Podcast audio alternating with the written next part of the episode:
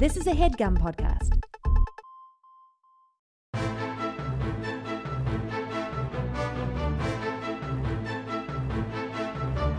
Hello and welcome to the Complete Guide to Everything, a podcast about everything. I'm one of your hosts, Tom. And I'm Tim. Tim, how are you doing this week? Tom, I'm feeling a little run down. Yeah, what about what what how so? I think uh, you know, life in this world has gotten the better of me. Yeah. But don't worry, old Timmy will live to fight another day. Next week's gonna be an in memoriam episode. Timmy Timmy did not live to fight another day. Ask very me- funny, Tom. No, no, that's a how very I- no, that's a, no. Uh, we, I was just gonna let that that hilarious joke you made about my death Well, hang air. potential death, Tim. Who knows? You may never die. How you doing this week, Tom? Uh, I'm also I'm in like a similar boat. Uh, I am very sore. This is crazy because honestly, I would think you and I are two of the healthiest people on earth, most active, in great shape, well, uh, mental acuity, all there. Well, that's true. I'll tell you this. I have actually, I probably should, I'm going to get dragged for this. Uh, but the past two days, I've been trying uh, a keto diet. Mm. But most That is that's high fat, no carbs. yeah.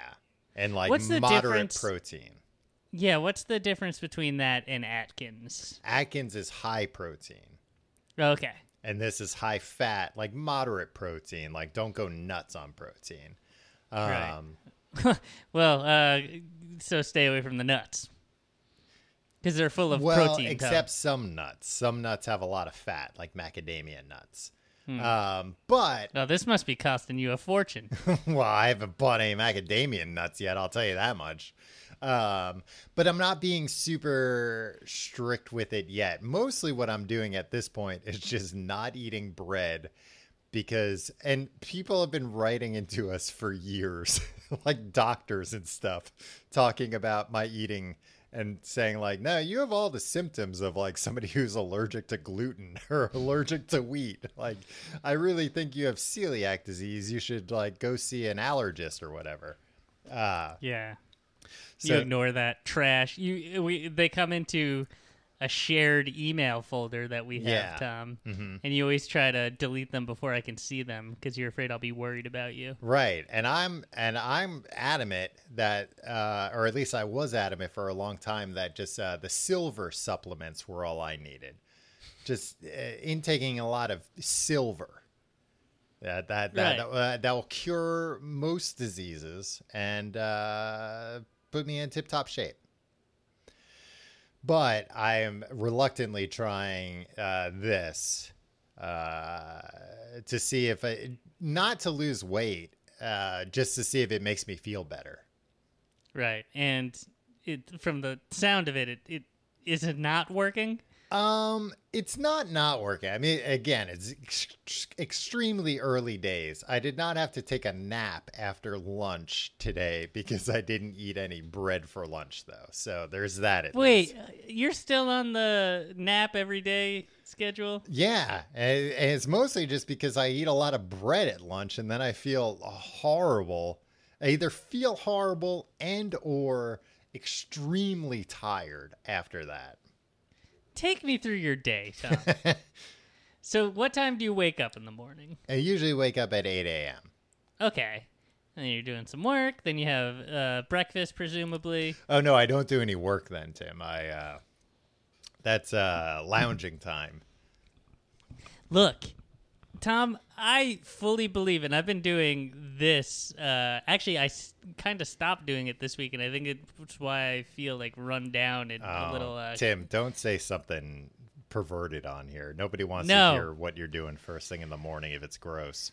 Tom, your mind goes to places sometimes, and the fact that that you're anticipating where a place where where Well, uh, it's just I know you and that's, you know, what I assume might be I happening. think it's nice, especially now that none of us have commutes, at least temporarily. It's nice to Oh, wake go. up in the morning and just chill. Just like sit. Yeah. Look out the dang window. And I'm always afraid Put that the, my hey, wife's gonna walk TV in. on. No, no. I'm always afraid that my wife's gonna walk in and I'll just be it'll be like 7:15 a.m. and I'm sitting on the couch just looking out the window. But that's better than looking at a dang screen. Yeah, and that that's what you'll scream at her as she uh, is calling up, uh, you know, the the hospital to take you away. She's gonna be calling up the hospital to take me away because I'm looking out the window. Yeah, old Timmy's Tom, fine. what kind of society do we live in? old Timmy's finally snapped, and uh, I'm worried. I think he's looking outside, trying to uh, uh, sort out, you know, what horrible thing he's going to do to who first. What's your normal bread heavy lunch? A sandwich. What kind of bread? Uh, not like usually as grainy as I can stand. what does that mean? I mean, not as I can stand. I guess as grainy as I can get my grubby little hands on. It's not on like a full size baguette. No. Although occasionally I do get you know the the supermarket near me the prepackaged sandwiches they have. If I get one of those, it's delicious, but it's on like a hero. And that, ooh boy, that's going to put me out for a while if I have that. Okay, so your post lunch nap begins Mm-hmm. around what time? Usually two or three o'clock is when I can no longer keep my eyes open. and, and how long? First of all, the fact that you ever thought this was a healthy lifestyle, that you've been up for like seven hours and you can't keep your eyes open. They Um, do it in in Mexico, Tim. Siestas, Okay, um, and how long do you generally nap for? four or five hours. No, Seriously. uh, an hour. I try to. I try and keep it to an hour. Sometimes it's less than that. Like if I fall asleep and I wake up and I feel okay, then I get up. What's Uh, the longest it is? three hours if I've had a lot of bread? All right, so if you've gone to the supermarket next door, got a hero. It's And you're, I'm you're, yeah. you're out till six p.m. Yeah, and I'm telling you that that's not good. I'm not seeing. I'm not sitting here telling you like, yeah, I have a nice hero, and then I take a a big three hour nap. I don't like that. It's not good. It's not good for my lifestyle or anything like that. So that's why I I I'm trying not to eat bread anymore. All right, and then what time do you normally go to sleep at night? Midnight, the wi- the witching hour. So you're taking a one to three hour nap, and you wake up at eight a.m. uh, You sleep from midnight to eight a.m. Yeah. So you're getting you're Nine getting hours of sleep. nine and eleven hours of sleep a day. Yeah. No, well, I don't take a nap every day. You should be a lot more spry, Tom. I'm pretty When- spry. Tom, You haven't seen me. I I skip everywhere now. you have you have the dark circles under your eyes. Those are cosmetic, Tim. I've told you I'm uh due to the pandemic, Tim, I'm getting really into goth culture. well, that's cool. Yeah. Um, all right. So you've been on the the keto diet for two days. Yes. No naps. hey, my I nephew. took a I took a my- nap today. I took a little nap, a cat Uh, nap. I was gonna say my three-year-old nephew just got off naps. I thought that could be something. if you guys ever hung out, this is something you could talk about. Oh, is he uh is he on keto now? Is that yeah, they put him on keto. right. Uh, yeah, I disagree with it. Unlike you, they are doing it so he'll lose weight, and I just think that's a that's a it's a bad precedent to set for a child.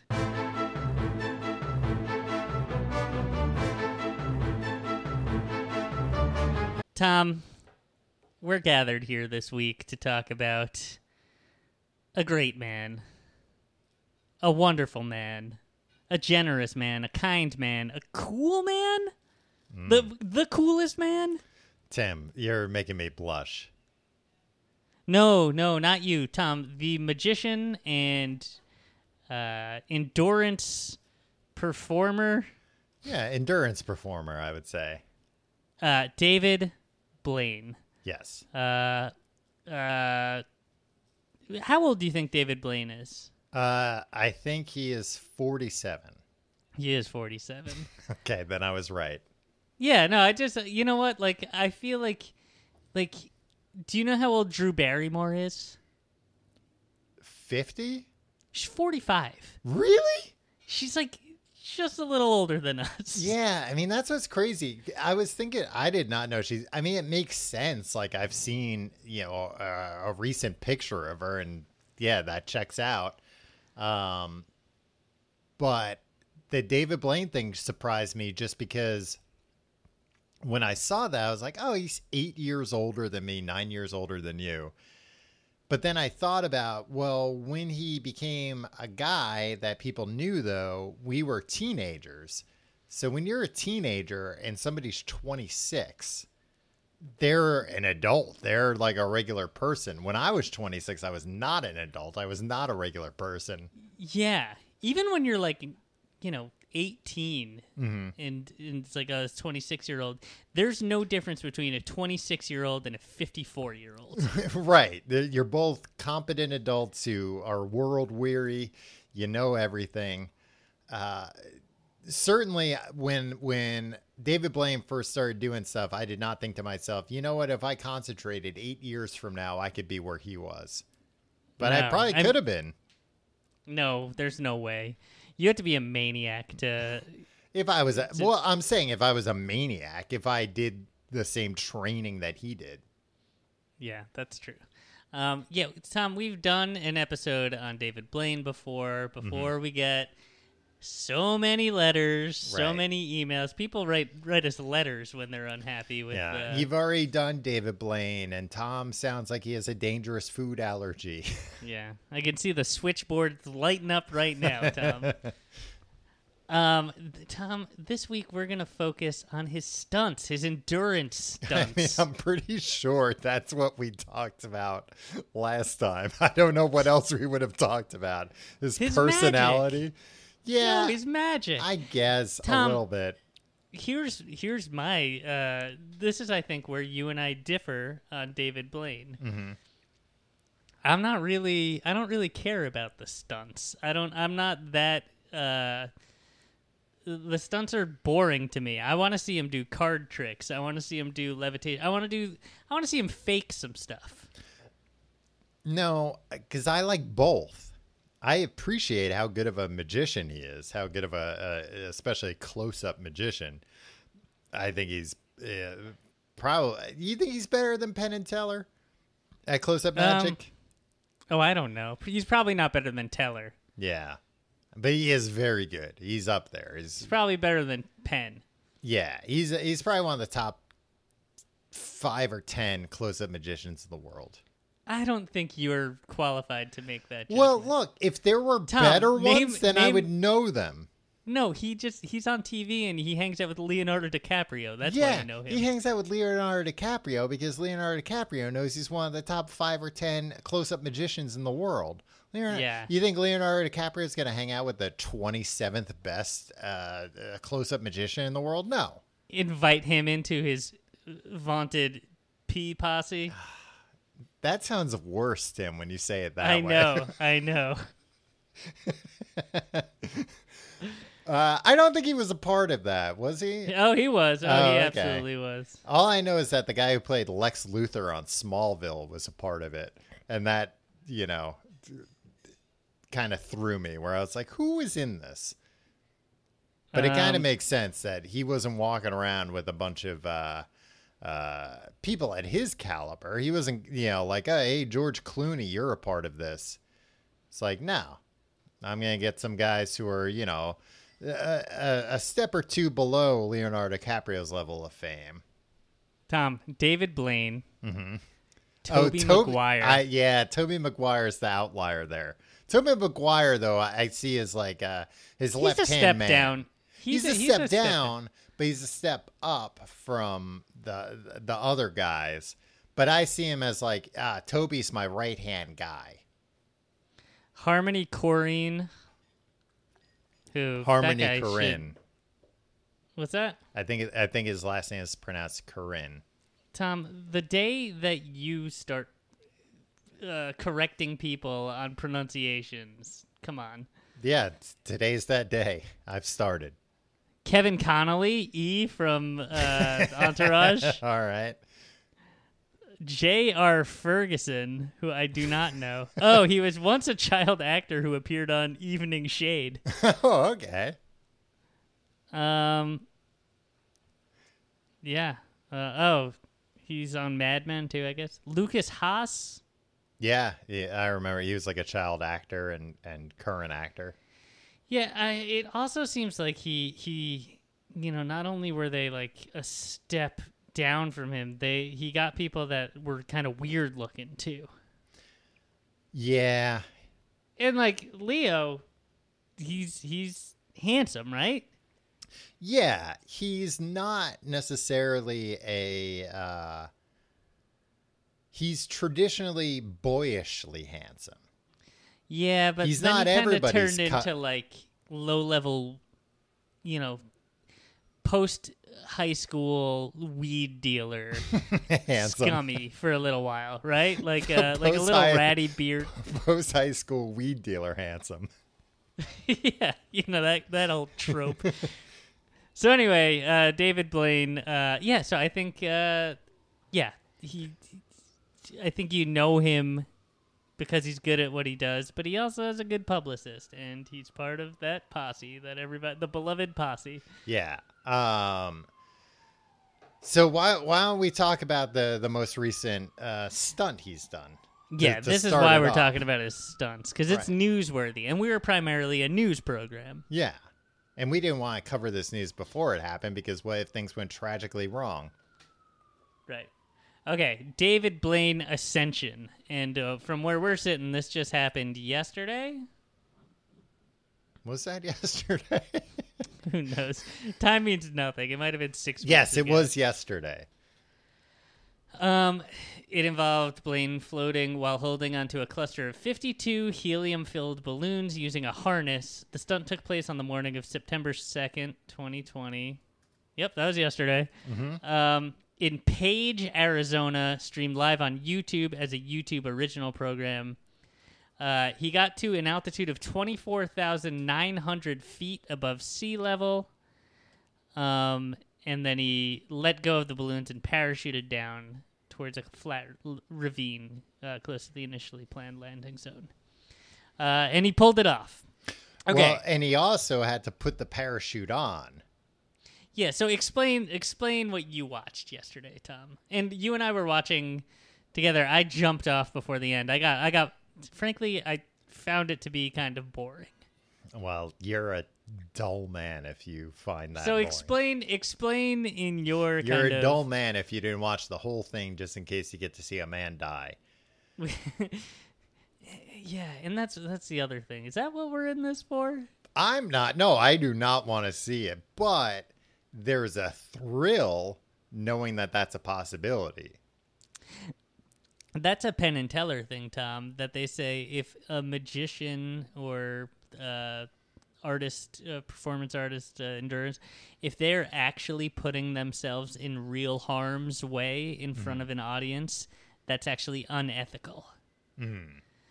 Because if you have a bunch of people there watching you actually die, Right. that will be a traumatic experience Oh, for those absolutely. people, and that wasn't an ethical thing to do to those people. I, You I owe it to your audience not to die. And I'm not sure if that counts for like Tiny Tim, who uh, dropped dead during a concert. Tim, I don't know if they think Tim, did he's you wanna do- unethical. Do, this episode just to call Tiny Tim unethical for dying during a performance. No, I don't. I, I say that that's not what this means. It means like if that's part of your act. Yeah. Well, and I think um, David Blaine, and he's pretty upfront about this stuff, that he is doing everything, not everything. I mean, he could just not do these things, but he's taking every precaution. And that Right. every every scenario, you know, every scenario is tried to be imagined that if if during pretty much any of actually no yeah during any of his stunts um if he's in trouble there's a way for him to d- dump out of it essentially to to either get help Take the coward's way out. no the coward's way out is committing suicide. He doesn't do that. Is that what you're talking about? No, don't say that, Tom. Well, that's what they call it. I'm not saying that that I think that way, but when you say taking the coward's way out, that's what that means. Taking the coward's way out doesn't mean radioing somebody and going, "Hey, get me out of this thing." You're just always Tom. so quick to call uh, greater men than yourself cowards. Who else? Astronauts. They're not cowards. They're just not that great. So uh, uh, he was originally going to do this in New York City, which would have been nuts. Which I think is a lie. I think that was to drum up publicity. Possibly, except he was going to do it two days before it actually happened in New York City. And I think if it was to drum up publicity, they would have kept the date the same. But here's my counter: because if they were like, "Oh, it's not," because the, their thing was, "Oh, the weather patterns in New York City are going to be inconvenient, or Right. it will it will make this impossible." And they were. In fairness, what do you mean? during uh, the on August 30th, September 1st, and September 2nd, we did not have perfect weather here. The weather was all over the place. We had rain and wind It was a beautiful day yesterday morning, in the morning, but not in the afternoon. but when he was doing it, Yeah, but I think again what I'm to saying, go back what I'm to, saying is, to go back was- to being safe. He was like, "No, there can't be a possibility of me getting hit by lightning." right. Although one of his other tricks was essentially him getting hit by lightning. But in that case, he knew it was going to happen, so it's, he took different precautions. Right. Okay. So, sorry, you were explaining exactly what it is. Yeah, he was going to do it over New York. Uh, like a day or two before that was supposed to happen, they said "We're- can't do it in New York. The weather's not cooperating. We're going to do it in Arizona, which makes sense because yeah, you can go in the middle of the desert and there's uh, no wind, no uh, rain or anything like that. It's hot, which presents other issues, but not nearly the issues wind would. The cause. balloons were heating up, Tom. The balloons were heating up. That's why they had to get going at at one point. Uh, so the idea was that there would be a bunch of weather balloons filled with helium, and he would. I was a little. I I wasn't crazy about the whole like he's holding on to them because he wasn't holding on to him. It was just that he was harnessed in a way that his arm was stuck in the harness essentially, uh, so it looked like he was holding on to them uh, which he did take off later on so he could, you know, do what he needed to do. But the idea was that he would go up in helium balloons, which, you know, a, a child's dream. What if I got enough balloons to actually lift me off the ground? Gonzo style. Right. And he did it.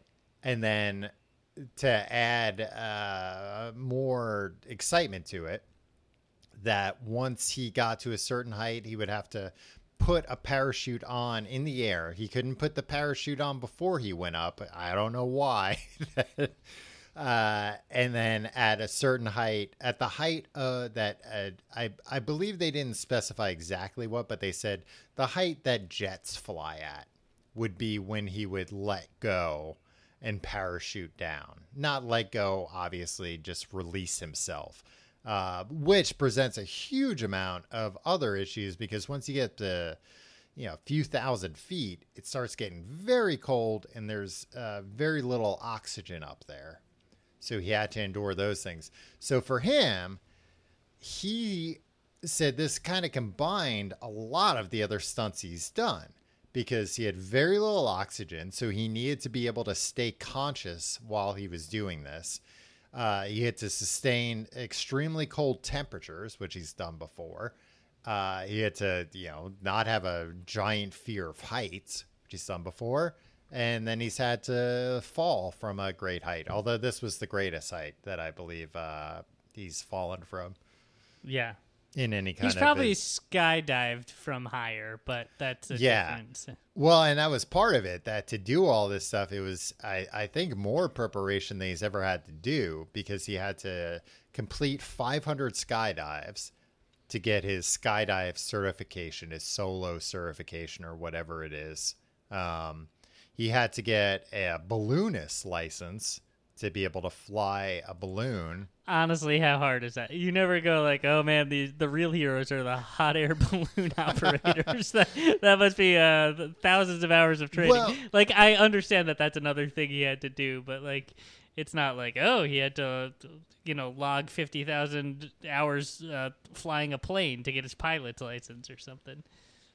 I'm not sure because you know what? Now that you mention it, in like the whole training montage, they didn't necessarily show a lot of him uh, balloon training. It's a Well- Saturday morning. You go there. it's three hours. It's $50. one of those trainings that like you log in online and uh, You watch a have few to just videos. click through stuff. Yeah. He, uh, but I, he had to get whatever kind of certification you need to fly experimental aircrafts, which I Right. imagine takes a little bit. They didn't talk about it. Sounds it. very cool. They didn't talk about it, but I he seems like the kind of guy too that may have like already had a pilot's license, and this was just Yeah. like additional training for that kind Mhm. of thing. Um, so that was the the major training that he had to do the the skydiving and the ballooning training, and then the other training he had to you know call on. Tom, and I, I want to preface this saying uh, I think this was a very difficult thing that he did. and uh, uh, I was uh, we were talking throughout it, and I was just like, I could do this. I don't think I could do it as well as he did it, but I think if my life depended on it, I could do it. Tim, I think you would have passed out approximately a half hour before you would have had to do it. All right, here's my I went, question I went because in a this was cryo chamber with you, and I'm not I'm not trying to shit on you because I was in the same boat, but we both almost had panic attacks before going in a cryo chamber for three minutes. I do not see you holding onto a balloon going twenty five thousand feet in the air and then parachuting down. right. That's true, but if my life depended on it, I think I could I could have pulled this off. Yeah, I think If I had to do it, I don't think I would have died. I think anyone, if their life depended on it, could have done it. Yeah, but if they were like, you have to do this or or the slug to the head, right? I'd be like, all right, give it a shot. And I think today we'd still be having this conversation. Man, ah, I don't know. You would have gotten hypoxia going up that. Would you have had the oxygen tank? He had an o- oxygen tank. Yeah, that was one of the weird things about it that he had an oxygen tank and they kept telling him to put it on and he's like, "No." he refused to and then he kept telling them like I've held my breath for 14 minutes and it's like obviously these other people know this. But I guess they're also kind of covering, not even covering their ass. Like they don't want them to die. And I think that they're basically like, look, you're going to not have oxygen for another minute or two. Great. Nobody really cares about that aspect of the of the and I stunt think you're that, doing. That's my main issue here is that everything did seem kind of arbitrary and also like like in the past and we might not actually get to talking about these stunts we'll Mm-hmm. I know. run Should we just start a magic podcast, a magic and physical stunts podcast? but at the at the you know in the beginning the the stunts were all very clear cut it's like i'm going to Yeah. be buried alive for this amount of time Right. i'm going to be in ice for this amount of time i'm going to stand on a platform for this amount of time this was i'm going Mm-hmm. well, to pla- up- I think the Hold on. platform is the we'll talk about that we'll talk about that what I was gonna say I think that's where complicating the the stunts got started because he jumped Yeah. off at the end. Yeah, exactly. And this was I'm going to appear as if I am floating away by holding balloons. Mm-hmm. And then at some point I am going to let go of the balloons or appear to let go of the balloons mm-hmm. and parachute down to earth. Right. And here are the arbitrary rules. I'm not going to be wearing a parachute when I take off, yeah. but I will put one on. I will not have an oxygen tank until I get to a certain point where we've determined that, That I, I- should have an yeah. oxygen tank. I'm not going to let go until I reach this arbitrary point that we're not even we're going to actually be fuzzy on because Right. for good reason you're not going to Yeah. at that point it's less kind of showbiz to me and more about like weird uh, uh, an accomplishment uh, with a bunch of weird arbitrary constraints put on it right like Yeah. for example this came with a whole uh, run up of of uh, very slickly produced um, uh, video uh, Yeah. montages of him training, Yeah. um, him all the stunts. experts, and it's all very fascinating from a kind of logistics and kind of scientific point of view. But if they're going to show you all that, then why are they doing so much to be like and it will appear like I'm just floating into into air, right? Like um they had they had to have with good reason uh a uh, control module in there in within the balloons Yeah. where it had an oxygen tank. It held his uh, his his parachute that he was going to put on. Mm-hmm. It had a number of uh, thing devices to measure certain Yeah, things. Right? they they were able to remotely pop individual balloons if they needed to to Right, if but he was they- going up too fast or or or if he passed out and they needed to bring him down. Yeah, and they they made they made what they call and I forget what they called it, but it was like a, a control module, a control center there because it had to technically be An an aircraft. aircraft. Yeah. Right? And they're like, and of course we're going to have to cover it so it looks like a balloon. Oh, oh Because we- I and did, they did say I that- noticed that thing. and, but like they they said this in Yeah. in part of the the special like running Mm-hmm. up to it they were like and we don't want it to look like this so we're gonna we're gonna hide it and make it look like a balloon. Mm-hmm. but if they're telling us the audience that that's what they're doing then why are they doing that? Like who is the appearance for? Where it's like when they say it will appear like there isn't a control module there. It will appear like he's holding on to the balloons. But if we the audience if everybody in the audience knows that that's all not the case then why bother doing it at all and it's like the difference mm-hmm. between like why are they showing us behind the scenes if if the goal is to make it look a certain way Well, I think not everybody watching it knows that. For example, I didn't realize that. Like, I watched the whole thing and I noticed when he took the oxygen, I was looking for an oxygen tank and I noticed, like, now oh, see, there's. now tom if i were you i would i would interrupt you and say it's not oxygen it's oxygen right. But luckily, you're not me. You're a, Yeah, I'm a better a man. polite, nice man. yeah um, who just uh, accuses heroes of being cowards uh, in a very cavalier manner, uh, quite often, to be honest. He, I think that most people, ninety-five percent of people, saw probably a three-minute montage of him floating up, and we're like, "Holy hell! Wow! All no, right." because it's not no because it's not 1973 this wasn't on the news No, it had uh they broke apparently they broke a live stream record. I was like, "Oh, really?" But it was a live stream for YouTube original content record. It was like, "Oh, come on." It was 770,000 concurrent viewers. So it's not Yeah. that many. No, but within that viewing, they they all I'm saying is I'm saying most people did not watch the behind the scenes of all this. A lot of but people the did. behind the scenes was the content is what I'm saying. right. Mm, It's like if you watch a movie Uh-huh. and um if you're watching Inception and before the scene where the city folds in on themselves, they show Christopher Nolan uh, talking to CG artists and being like, "Here's how we're going to make it appear like the CG, how the city is going to fold in on itself," and then this is all part of the movie, and then the next scene is Ellen Page making the city uh, fold in on itself. Tim, just because you saw Inception a week ago doesn't mean you everything relates to it now. All right. All right, Tom.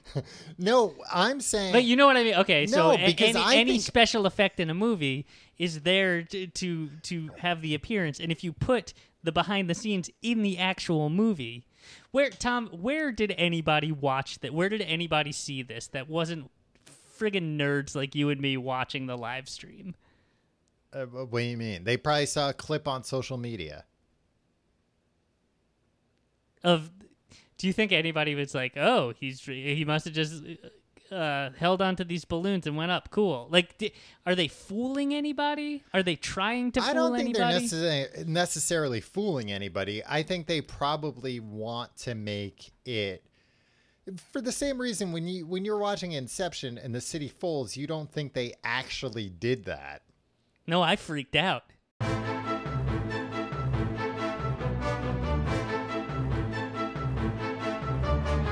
All right, Tim. We were talking about the the the, uh, the behind the scenes aspect of this, which I'm sure people are thrilled. Like, oh yeah, the episode was 20 minutes of them arguing about what's behind the scenes content and what's actual content. Is that I think what you're talking about? You're viewing this from the angle of an old man who doesn't understand content anymore. Tim, you're like uh, Jeffrey Katzenberg. Uh, you know, you're like just make it a Quibi. That's all. That's what people want. They want a Quibi people nowadays they want a lot of stuff and sometimes the behind the scenes stuff is kind of part of the the stuff itself. I get it, but then i would have rather see the i mean especially once he pulled the oxygen it was like well i don't think there's a balloon up there full of oxygen. Like that's got to be coming from somewhere. I think it was probably mostly like look all this is going to look like a mess of wires and shit. Let's make it a little more aesthetically pleasing and put it in a case that also looks like a balloon. So Then- it looks better. It's a better thumbnail, Tim. It's all about thumbnails. then okay. I I get it.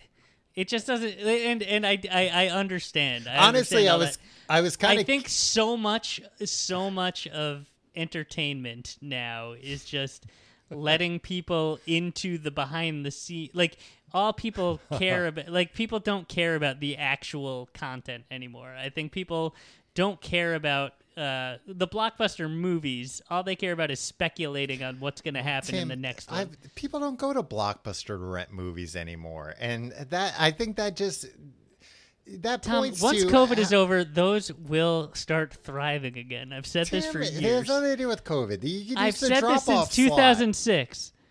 You could use the drop off slot and it would be fine. It would be safe.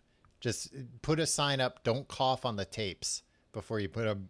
And just definitely don't cough into the slot. That's the last thing we need. Rewind the tapes and for God's sake, stop coughing on them. They should have had that sticker on there all along. I never really thought about it, but pr- I probably handled quite a few tapes people coughed on.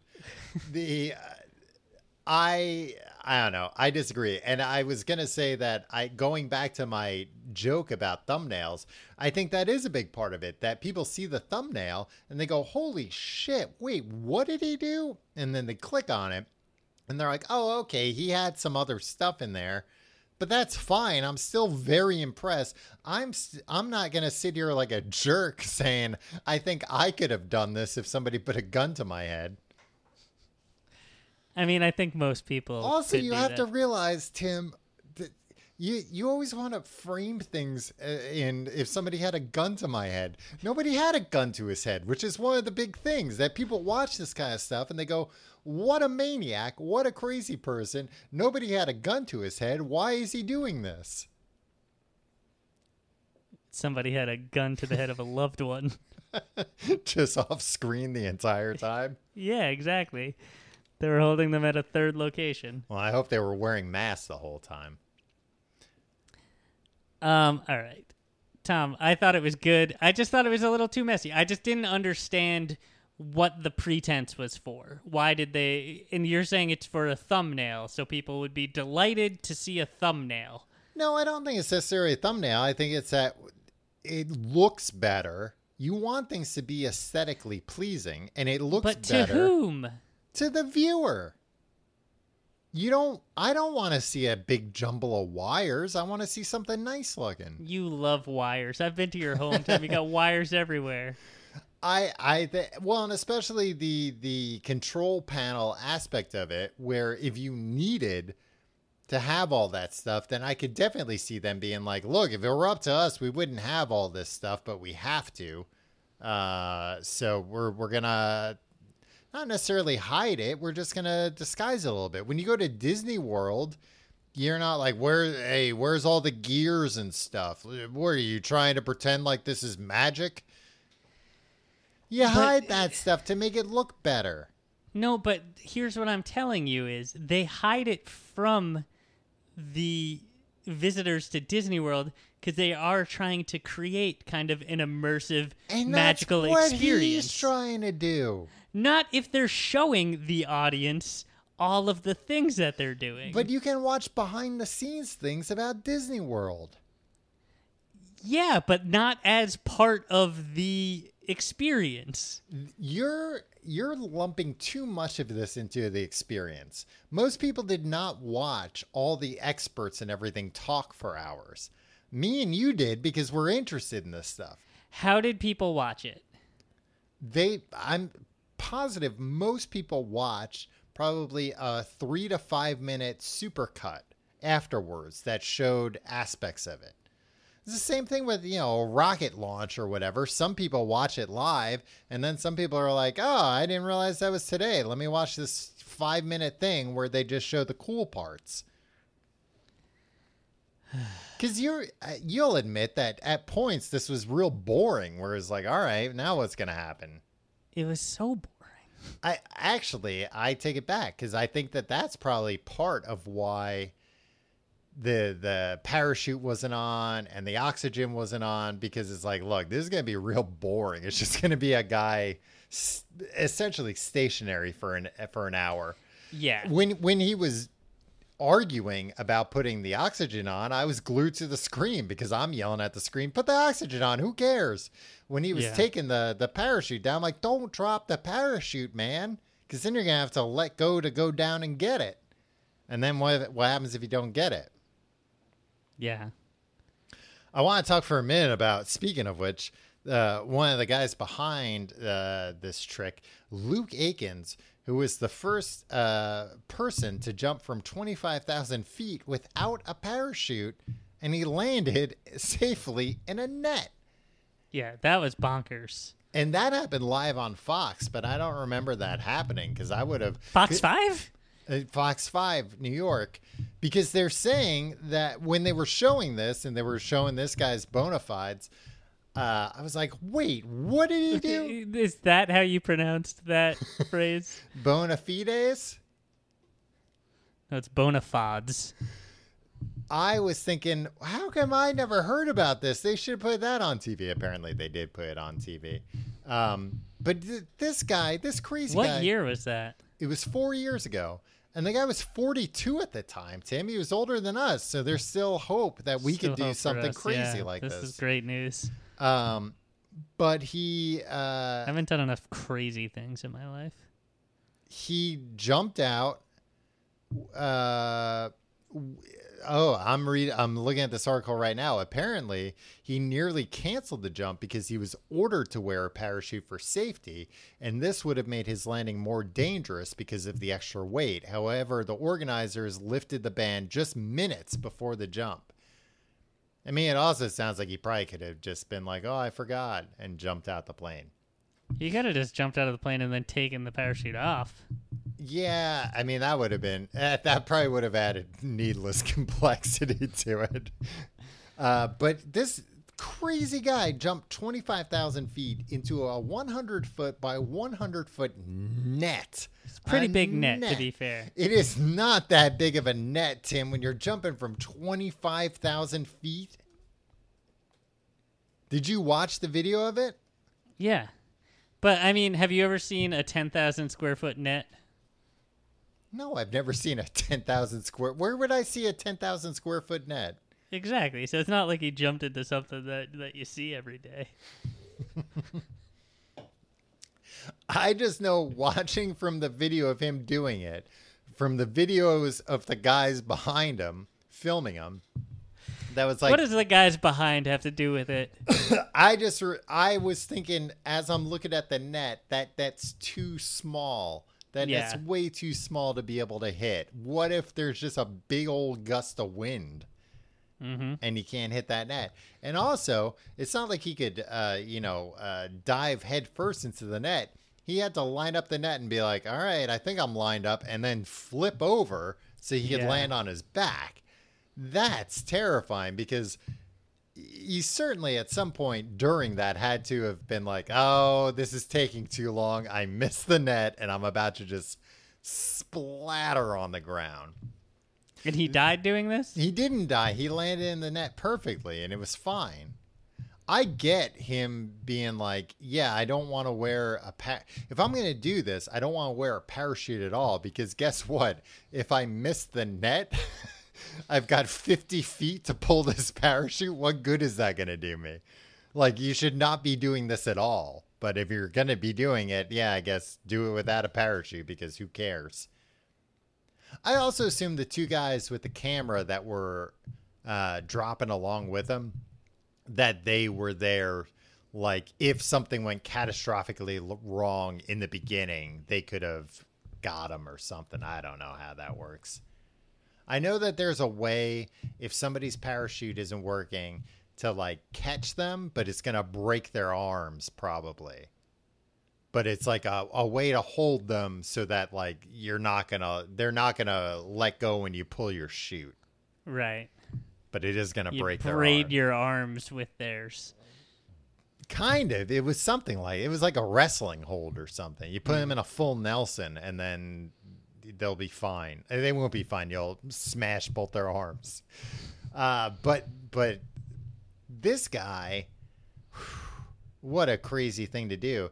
And then this guy was the guy with David Blaine who was like, "Hey, don't you know put put the damn oxygen on or or you know." Uh, they had basically also can we touch on how bad the communication was during this entire stunt Yeah, definitely. And Tom, I'm telling you right now, we're pivoting. This is no longer an episode on the stunts of David Blaine. No. This is an episode on a frank discussion about David Blaine Ascension. yes. Uh this yeah. So much crosstalk. I guess there's not that much to say except that there was so much crosstalk. I feel like including when he so when he let go at 24,900 feet as he's like pulling the cord the guy goes wait wait wait wait over the radio because he, because he's like no you're close enough. Like you want to hit 25,000 feet. That sounds better. But also like as the guy's undoing things it's too late. Don't start yelling wait wait wait. That's not what Yeah. somebody wants to hear right before they the guy this. on the ground um, was not one of David Blaine's like normal guys. no it was this guy it was forever. it was the guy who jumped into the net Oh, that was him saying Yeah. all that stuff. Yeah. Oh, I didn't know that. So and Um, so also David, because he kept advising him to do stuff, and David Blaine was like, "No, ask this other guy. Ask the guy right next to you. Yeah. He'll tell you. I did things. Do you even know who I am?" Although I think it does add a level of like, wow, the guy who jumped out of a plane without a parachute to land in a net is telling him like, hey, come on, put the oxygen on. Enough. yeah. And I think this is my. I think that goes back to my problem with. uh Not my problem with this, because I, I, I, I, I thought the buried alive thing was cool. I thought the the the ice thing, the uh, frozen in time, Tim, I thought awesome. you said this was just about Ascension. But this one, it was like, it seems like this was on some levels more difficult than what that other guy did. Yeah. Certainly and a lot more coordination. Yeah, but it didn't seem as impressive as what that other guy did. You know what I mean? Yeah. And that's the thing. And it was like, I understand the logistical challenges uh, of doing something like this, but at the end of the day, in terms of like, boom, hey, he, what did he do? Oh shit, he jumped from twenty five thousand feet without a parachute into a net, and this is like, oh shit, what did he do? He attached himself to a bunch of balloons and some equipment disguised as balloons, and he didn't have a parachute on, but then. At some point, he did put a parachute on, and then he unhooked himself from the balloons, and then he uh, skydived from there. That's cool, but like, I don't know. It's not. A, it's not as snappy, Tom. I like it when it's snappy, Yeah, I, I'm. but the the- communication was real bad. um, It seemed like David Blaine couldn't hear that guy very well, and he kept asking very specific questions. Like the Right. people on the ground probably should have heard David Blaine fine if we could hear David Blaine fine. Yeah. So David Blaine was like, "Should I unhook my left shoulder?" C- I should. I'm going to unhook my left shoulder. Correct. Correct. Correct. And then- the guy would. The guy wouldn't say like all he's looking for is correct. yeah, Just say to David Blaine, correct. Correct But the or guy no. was just like, yeah, and and the guy's just like, right as rain, my good buddy. just like just Yeah. saying phrases like, didn't you guys practice Yeah, like the protocols of? you got of- it, my man. Yeah. Well, it also seemed like the guy in the ground, like 30 other people were talking to him at the same time all the time, which which again should have been better coordinated. I was just looking it up uh, because I remember watching this a few years ago. The guy who broke the uh, world record, uh, Felix Baumgartner, uh, the highest uh, skydive ever, that was 128,000 feet. Oh wow. That That was considerably higher. which was also and he was the first skydiver to ever break the sound barrier at 69 690 miles per hour uh 1110 kilometers per hour that is uh, which I would assume that that makes him also like the first human being to break the sound barrier without a machine, without being inside of some type of machine, which is also crazy. I would have thought that would have done something to you, but I guess not. Um, yeah. but that was this trick at the end of the day if you watch this trick where some it's not a trick a stunt if you watch somebody go up on a hot air balloon 25000 feet and jump out you'd be like oh neat but you wouldn't be it was kind of just adding more complexity to that but Arbitrary complexity. arbitrary complexity that that in fairness did make it look a lot cooler and made it feel a lot more dangerous Yeah. The other thing that was goofy, Tom, Mm-hmm. when he was first going up, yeah you know, you see him, he's in this big bulky harness and his Yeah. arm is up, um, mimicking holding on to these balloons, but he was not holding on to them, right, in any Yeah. meaningful way. And then he was just kind of going up, seemingly, because you don't see that he's going like, you know, 100 feet a minute or whatever, 500 feet a minute. Seemingly just like very kind of slowly. And it's just him like with like a look on his face, like preparing, but just kind of like, uh huh, uh huh, here we go. Don't you think he should have sang a song? Don't you think there should they should have played music and he would have been like, up, up and away in my beautiful, my beautiful balloons. Do you want to solve a problem? Sure.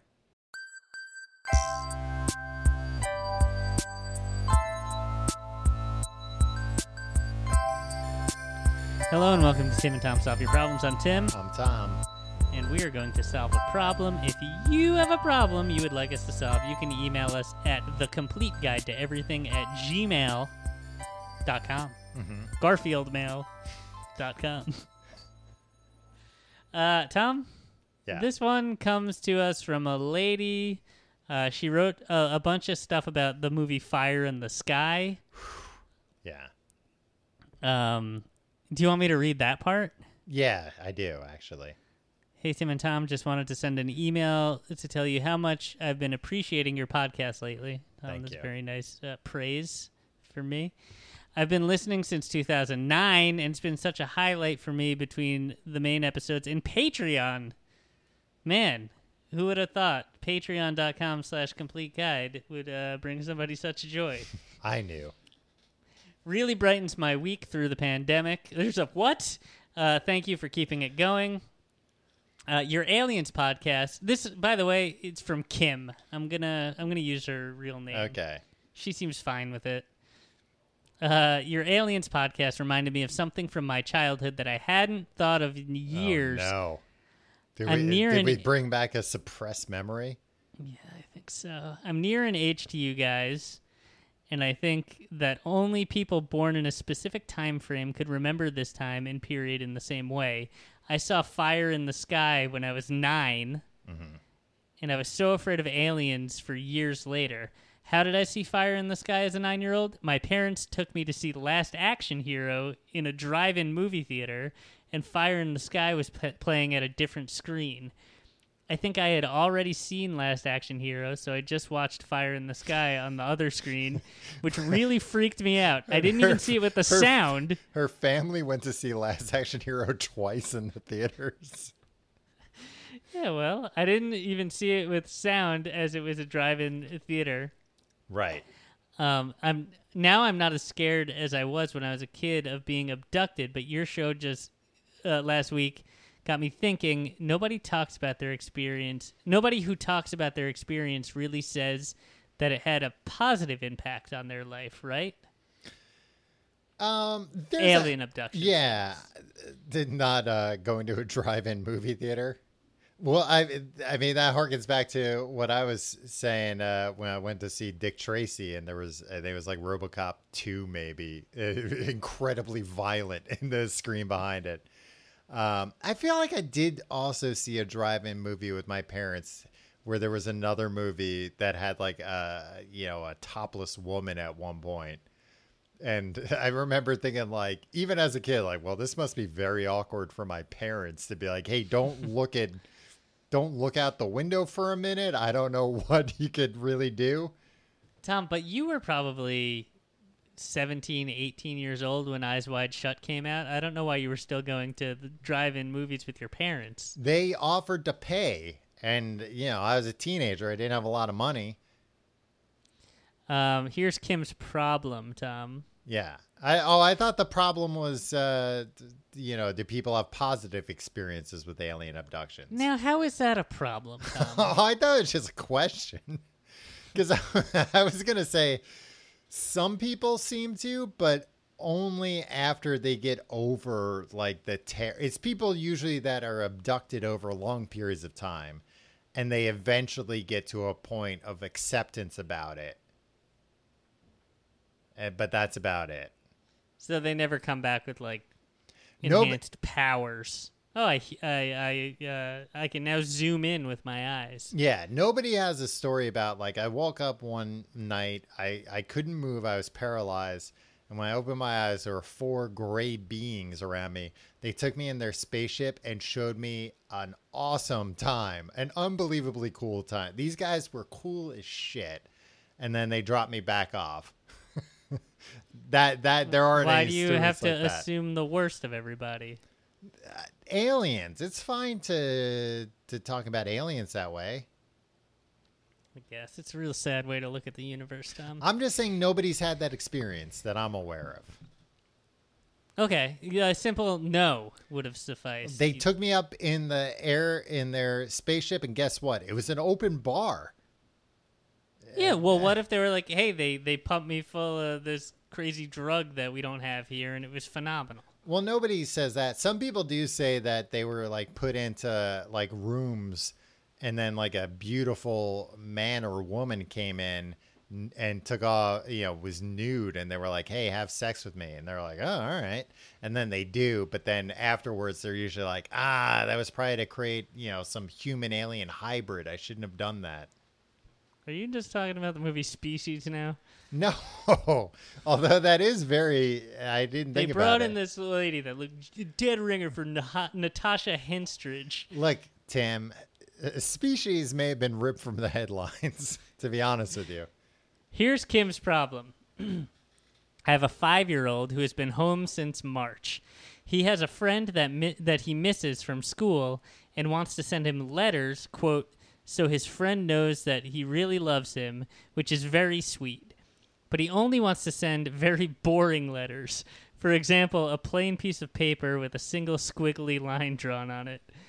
They do serve the purpose of letting the other boy know that my son is thinking of him, but since we are going through the trouble of sending a letter, I think we should include more. My son doesn't want to do that. After he's done with his letters, I've been throwing in other pictures my son drew or extra stickers without my son's knowledge.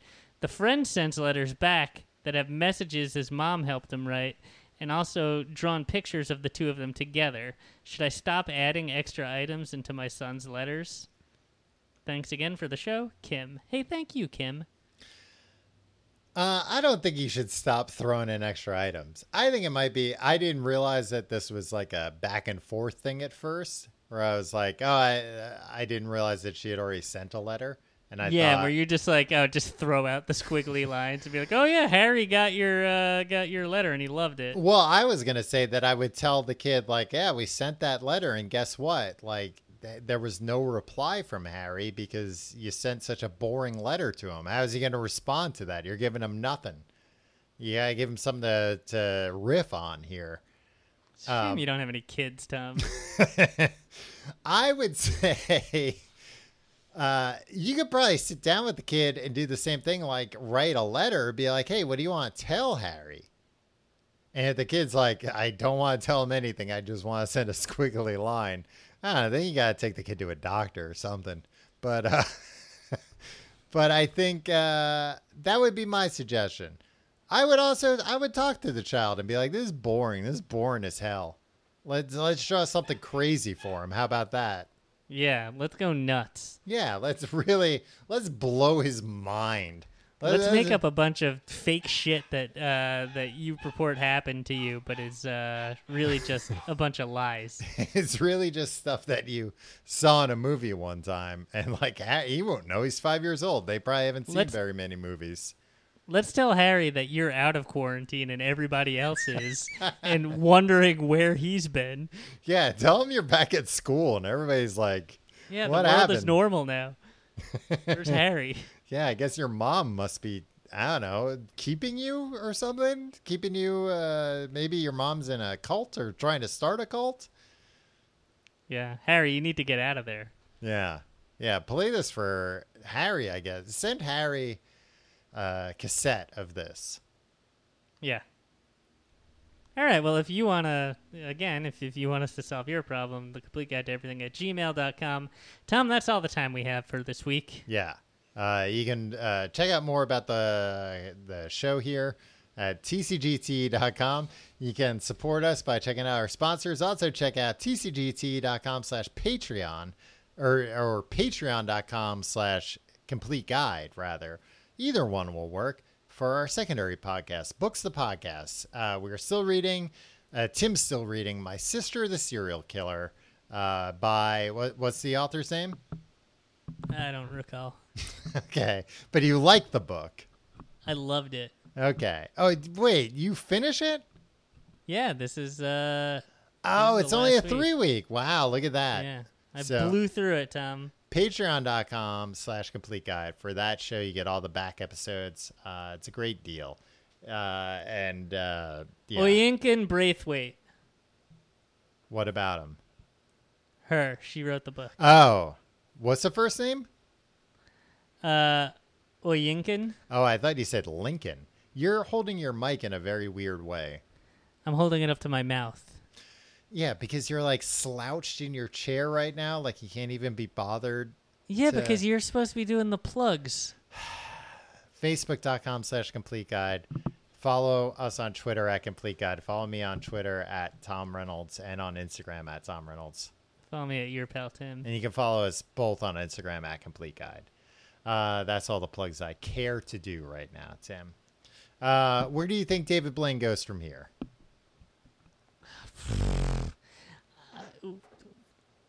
Uh, I don't know. I think he. Uh, look, I don't think there is really anywhere he can go. I will say that, especially in in these kinds of times, everything's so crazy. It was nice to just watch a guy doing a crazy stunt. Yeah, I agree. Um, and I do think he was. This is why I feel like a jerk, because somebody's gotta somebody's gotta criticize the man, but uh, like I, I I do take him at face value, where it's like, oh, this is something I wanted to do to like delight my daughter instead of uh, you know, Scare the her. scary stunts. Whereas, like, oh, will he die? Can he? Can he Yeah. get through this? And well, I understand and that. but, also, like, I think his daughter probably is like, oh, after he finishes every stunt, he has to go in the hospital for a month, and it looks Yeah. like he's dead. Um, to be fair, there haven't been. He hasn't done very many stunts in her lifetime. Yeah. she's still only ten years old. Um, but the uh, the other thing is like a, a man with a child. Um, I don't want to see him risk his life. And I think it was different when he was a scummy guy that hung out with Leonardo DiCaprio and E from Entourage. Where it's like, oh, this guy's going to risk his life? Cool. The world won't be worse off if he's dead, right? Like, but like, it's like, oh no, you see him uh, on Ascension, and it was like, if this goes wrong and he's saying goodbye to his daughter, we just saw the last time Ugh, his yeah. daughter saw him, and we watched it live on a live stream on freaking YouTube, Yeah. uh, and that uh, that doesn't make me happy. Well, and but like I said, I think that there were very few things that actually could have gone wrong in in this thing. Yeah, I think they which really is why, Tom, I think that gun was- to our head, either one of us could have done it. Oh, I I'm not. Uh, you would have passed out. You would have passed out before they even strapped you in. You would have passed out. Um, yeah, I would have. All right. I just passed out just now, Tom, thinking about it. We'll see you next week.